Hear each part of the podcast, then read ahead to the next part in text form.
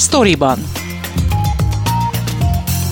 Ez a Szabad Európa podcastja, amelyben a honlapunkon megjelent cikkek hátteréről, kulisszatitkairól beszélgetek a szerzőkkel. Mivel kollégákról van szó, kérem nézzék el nekem, hogy tegeződni fogunk. Én Fazekas Pálma vagyok, tartsanak velem és munkatársaimmal.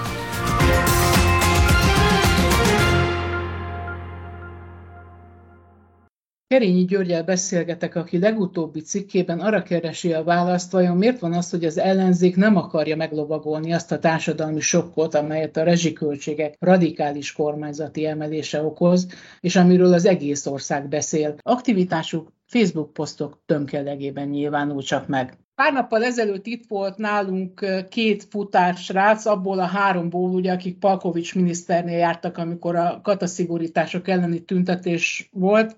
Azt kérdeztem tőlük, hogy nem próbálták-e őket megkeresni az ellenzéki pártok, hogy segítenének, vagy beállnának mögéjük. Hát mondták, hogy persze a Momentum és a Kutyapárt szervezte az első ilyen megmozdulást. Akarom őket szó szerint idézni, mert annyira jellemző volt szerintem, amit mondtak, és párhuzamba állítottó a te cikkedet. Tehát azt mondja, hogy szeretné azt mondani, hogy vissza kellett utasítani bármelyiket is, de nem mint a hiányoznának, de nem értem, hogy hol a DK, hol az MSZP, és van még egyáltalán LMP, ez volt a kérdés. Nem szeretnék, hogyha összegyurcsányoznák őket, egész pontosan így fogalmaztak, de megdöbbentette őket az, hogy mennyire nem érdekli az ellenzéki pártokat az, hogy mi történik. Odáig nem látok bele, hogy nem érdekli őket, de minden esetre tényleg feltűnő az inaktivitásuk, illetve hát a Facebook aktivitás az elfedi a valós aktivitást, pedig hát a Facebook igazából a legszűkebb körön kívül csak akkor ér bármit, hogyha mint a Megafon ilyen szőnyegbombázásszerűen csinálják, vagy mint Karácsony Gergely csinálta a miniszterelnök jelölt választás első fordulójában, amikor iszonyan megszórta a népet. Akkor, amikor a választóközönségedet mobilizálni akarod, vagy magad mögé akarod állítani, akkor föl kell kelteni bennük a dühöt, majd erre a dühre kell egy megoldást kínálni, egy javaslatot, egy víziót, amit te képviselsz. És itt a düh, az megteremtődik ezekkel az intézkedésekkel, mondjuk nem most rögtön, de már most is, hanem majd az első számlánál. És itt hiába a Fidesz nagyon konzekvensen ugyanazt a szöveget nyomja, hogy megvédjük a rezsicsökkentést,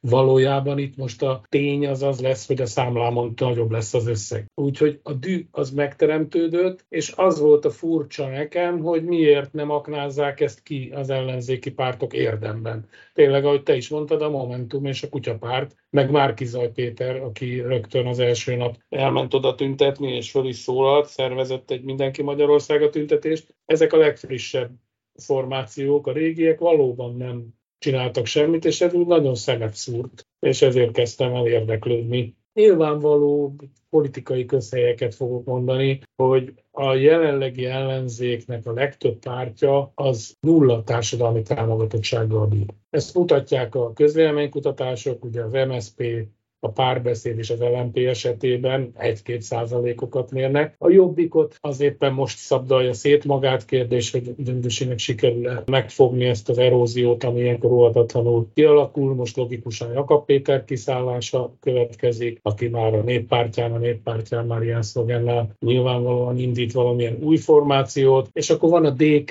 aminek van egy nagyon kemény magja, ami nem is elhanyagolható. Bár azért ne felejtsük el, hogy 2018-ban épp csak megütött az 5%-ot, tehát éppen csak becsúszott a DK, de azóta valóban megerősödött. Úgyhogy van egy ilyen általános társadalmi csömör, és erre az elégedetlenségre, ami az emberek zsebét érinti, és talán kisebb részben azt, hogy hazudtak neki a kampányban, erre nincs, aki ráüljön, nincs, aki megoldást kínálja, nincs, aki azt mondja, hogy de hát itt vagyok én. Utálod őket, de én elhozom neked a reményt. Két érv is van az ellenzéki pártok passzivitása mellett, vagy online aktivitása mellett. Az egyik azt mondja, hogy kiábrándultak és elfáradtak, szétestek, ahogy te is mondod, azt hiszem egy momentumos forrásot fogalmaz így, és aztán ami még megdöbbentőbb, az, amit az MSZP-s forrás mond, és aztán később Halkázi Ákos egy nyilatkozatban ezt meg is erősítette, hogy ez egyáltalán nem új keletű történet, hogy tulajdonképpen Rogán Antalék felől jött egy olyan kérés, hogy nem kéne ezt most olyan nagyon meglovagolni, ezt a tulajdonképpen kipukkadt rezsihazugságot, mert az is érdekes számomra legalábbis, hogy mennyire nem beszél az ellenzék arról, hogy a rezsicsökkentés csökkentés az valójában mi volt, még akkor is, hogyha kellemesebb volt kevesebbet befizetni. Ebből a szempontból szerintem az ellenzék viszonylag következetes 2013-14 óta. Hiába próbálja a Fidesz rányomni arra, hogy megszüntették volna, ebben a formájában nem akarták működtetni, de az első perctől kezdve igazságosabbá akarták volna tenni, mert az persze nem igaz, hogy Európában egyedülálló módon. Európában mindenütt adnak támogatást, még ott is, ahol a piaci árat fizeti a fogyasztó, aki rászorul, az kap támogatást, nagyon sok helyen. Messze nem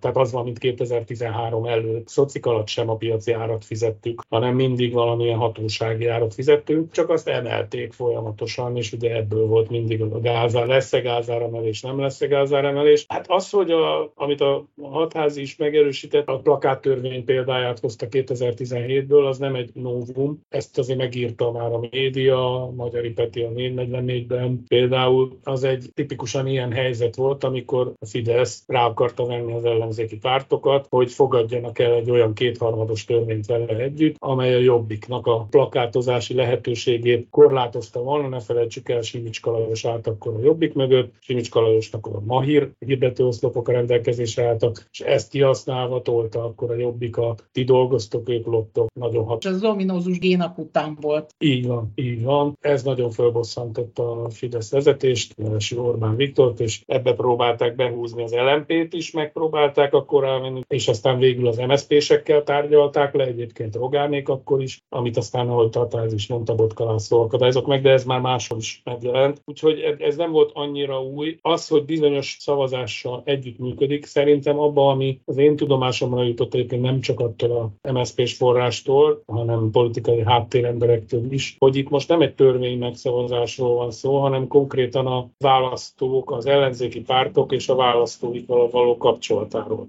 Ehhez egy kicsit az a eset hasonlított, amikor Ron Werber, aki az MSZP-nek volt a kampánygurúja 2014-ig, fölháborodott, hogy 2014-ben valahogy az MSZP-vel megakadályozták, hogy időben végül kimenjenek azok a szórólapok, amik Rogán Antalnak a Pasaparki ingatlanának a napról napra történő gyarapodását tárták volna a választás előtt a szavazók elé. Tehát, hogy ez a típusú beavatkozás az ellenzéki pártok életébe, erre nem olyan sok példa van. A normális demokráciában, vagy egy normális országban az viszont természetes, hogy együttműködik bizonyos kérdésekben ellenzék és kormánypárt. Hát mindig erről szónokolunk, meg beszélünk, hogy milyen jó lenne, ha lenne egy nemzeti minimum, milyen jó lenne egy demokratikus minimum, milyen jó lenne, ha mondjuk az oktatás stratégiai jövőjét együtt döntenék el, hogy nem az lenne, hogy 4 évente újra szabják, most már ugye 4 évre már nem beszéltünk jó ideje, tehát hogy ennek lenne létjogosultsága. De mondjuk ez, hogy egy népharagot, vagy egy kibontakozó népharagot ne lovagoljanak meg az ellenzéki pártok, itt jöttől jön az a kérdés, hogy vajon mit ad ezért cserébe a Fidesz. És vajon miért teljesítik a Fidesz kérését? Ugye itt visszautalok arra, amit mondtál, hogy azért kellene egy támogatói bázis, amit mozgósítani lehet, anélkül nem lehet kimenni az utcára. Viszont ahogy te is írod, 2006-ban a Fidesz ezt sorozatosan meg tudta csinálni, akkor a bázisát mögötte pusztán erről volt szó? Hát ő nagyon tudatosan akkor a társadalomba lement és elkezdte szervezni a polgári körök révén, meg egyébként is a maga társadalmi bázisát ellenzékben, amit a kormányon nem csinál, se kormányon, sem ellenzékben nem csinált meg az ellenzék. Azt gondolom, hogy azért abban lehet valami, hogy azok a politikusok, akik a politikát csinálják az ellenzékben, azok most bennülnek a parlamentben. Tehát nem annyira motiváltak.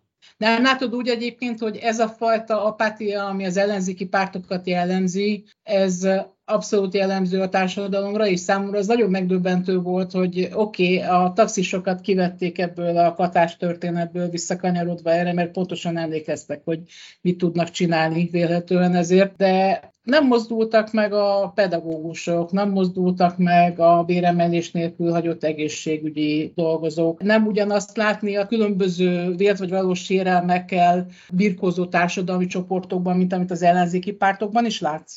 De igazad van.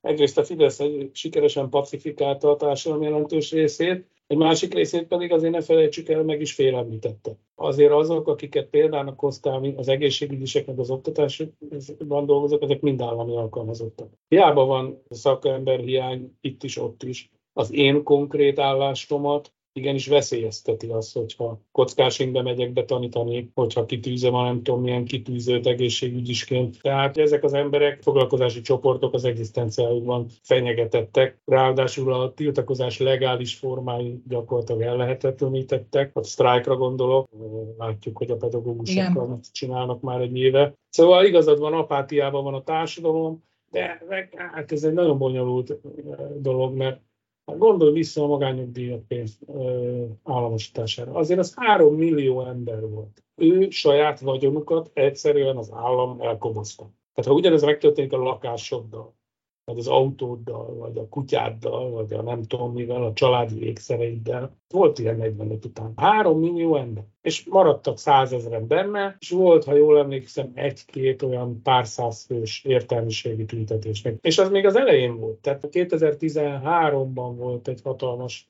népszerűségvesztése, 20-valahány százalékra ment le akkor a Fidesz. Hát ugye ők akkor generáltak egy második válságot, a 2008-asnak vége volt, és akkor 11-12-re csináltak egy újat, hát akkor volt a rokkantosítás, tehát olyan 100 ezreket sértett, és nagyon nagy szegénység is volt akkor, mondják, hogy akkor szabályosan éreztek a végeken. Tehát, hogy szerintem most is egy ilyen mértékű népszerűségvesztése lesz a Fidesznek hamarosan, de hát a ciklus elején vagyunk. Ezeket ilyenkor kell lenyomni.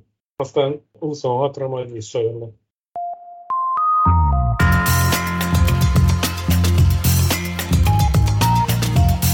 Ez volt a Sztoriban, a Szabad Európa podcastja, a honlapunkon megjelent cikkek hátteréről, kulisszatitkairól.